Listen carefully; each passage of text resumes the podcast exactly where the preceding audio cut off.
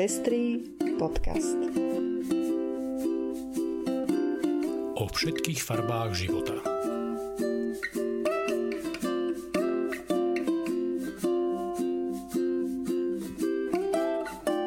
Vítame vás pri prvom tohtoročnom vydaní Pestrých správ, ktoré je už 26. v poradí. Tu sú informácie, ktoré vám dnes prinášame. Dánsko zvyšuje právnu ochranu pred znásilnením. Dať sa zaočkovať je morálnou povinnosťou každého, hovorí predseda Nemeckej rady pre etiku. Litva plánuje prijať registrované partnerstvá. V Krakove mesto prispelo na službu pre ľudí z LGBTI komunity.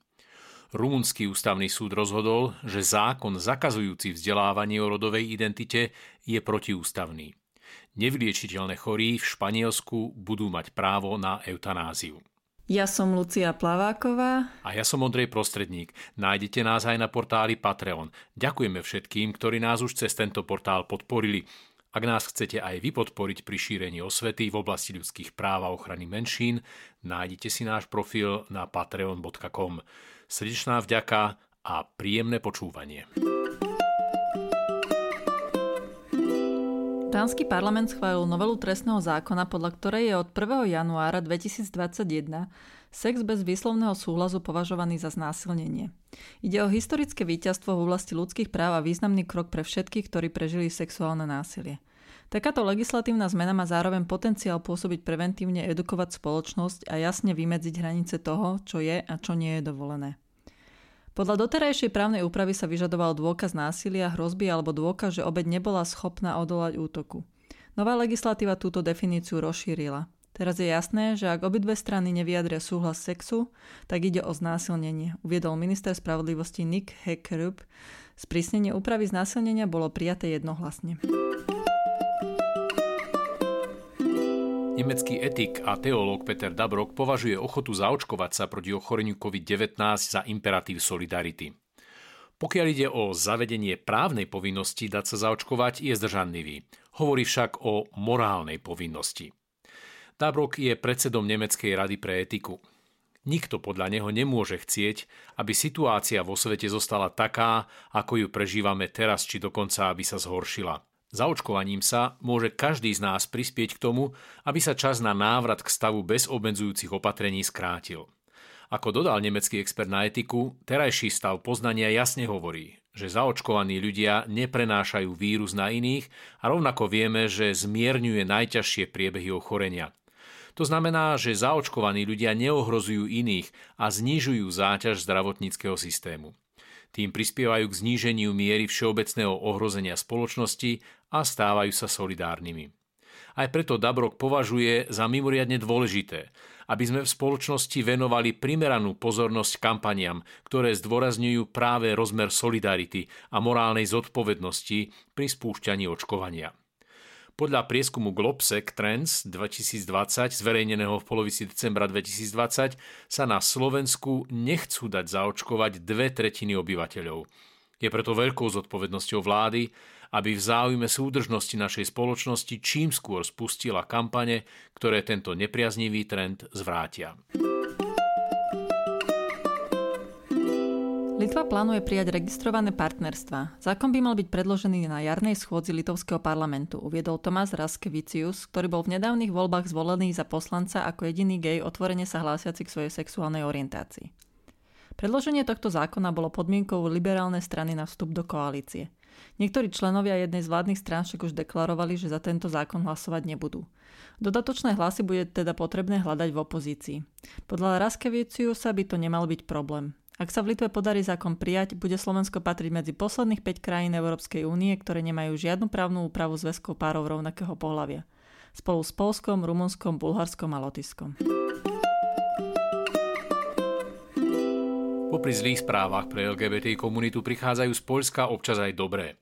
Mesto Krakov sa rozhodlo finančne podporiť zariadenie, ktoré poskytuje ubytovanie a psychologické poradenstvo pre 12 členov LGBTI komunity, ktorí zostali bez domova.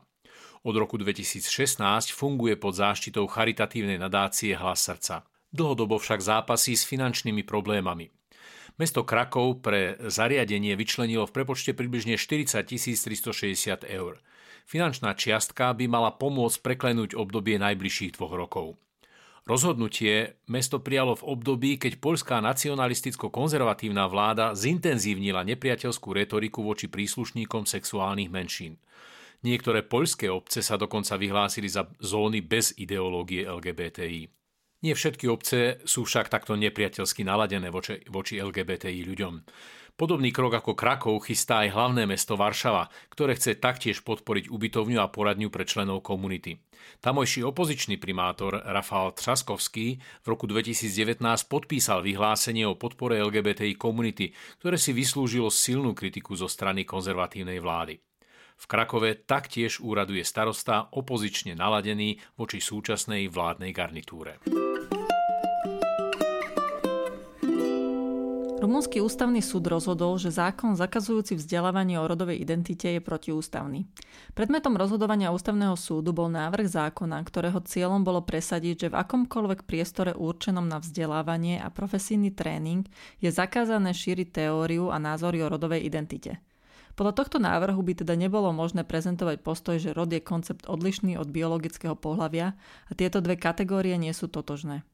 Ako sme svedkami aj v iných krajinách, takéto návrhy útočia najmä na transrodových ľudí, čím prehlbujú ich stigmatizáciu a diskrimináciu. Nehovoriť o tom, že v tomto prípade by išlo aj o zjavný zásah do slobody prejavu a akademických slobôd. Nevyliečiteľne chorí v Španielsku môžu získať právo na eutanáziu. Pred koncom roku 2020 o tom rozhodol tamojší parlament. Pacienti sa budú môcť rozhodnúť, či chcú zostať v paliatívnej starostlivosti alebo ukončia svoj život. Väčšina Španielov nový zákon podporuje. Pred 15 rokmi socialistická vláda v Španielsku schválila manželstva ľudí rovnakého pohľavia. Terajšia vláda premiéra Pedra Sancheza a jeho strany PSOE v dolnej komore parlamentu presadila nový zákon povolujúci eutanáziu a asistovanú samovraždu v prípade nevyliečiteľne chorých pacientov, ktorí nechcú ďalej trpieť. Je to dôležitý deň pre všetkých občanov, pretože sa posúvame smerom k ľudskej a spravodlivej spoločnosti, ale predovšetkým je to dôležitý deň pre tých ľudí, ktorí sú v situácii vážneho utrpenia a je to dôležitý deň aj pre ich rodiny a blízkych, povedal španielský minister zdravotníctva Salvador Ila. Za zákon hlasovalo 198 poslancov a poslankyň, 138 bolo proti. Boli to najmä konzervatívni poslanci z pravicovej ľudovej strany a ultrapravicovej strany Vox. Zákon ešte musí prejsť Senátom, predpokladá sa však, že ho potvrdí. Španielsko sa tak stane šiestou krajinou na svete, v ktorej bude eutanázia a asistovaná samovražda povolená. Zákon pravdepodobne vstúpi do platnosti už na jar tohto roka. Na záver by som vám chcela popriať všetko dobré do nového roka, hlavne aby sme čím skôr prekonali pandémiu, ktorá úplne preformátovala uplynulý rok 2020, aby sme nakoniec vyšli z toho posilnení a odhodlaní meniť svet k lepšiemu pre každého jedného človeka, bez ohľadu na jeho farbu pleti, vieru, rodovú identitu či sexuálnu orientáciu. A zároveň verím, že nám rok 2021 prinesie aj viac príležitostí na stretnutia, aby sme sa s vami mohli porozprávať aj osobne. Budem sa veľmi tešiť. Dovolte, aby som vám aj ja poprial čo najšťastnejší rok 2021. To, aký bude, závisí do veľkej miery od každého z nás. Je mnoho vecí, ktoré nevieme ovplyvniť a preto nás zneistujú. Pandémia je nesporne jednou z nich. Ale je mnoho vecí, ktoré aj napriek veľkosti problémov a neistote zmeniť môžeme a vieme. A keď sa nám to darí, tak nás to naplňa šťastím.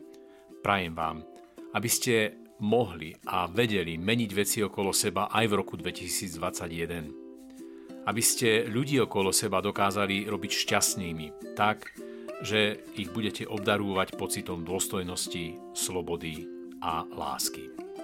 Do počutia o týždeň.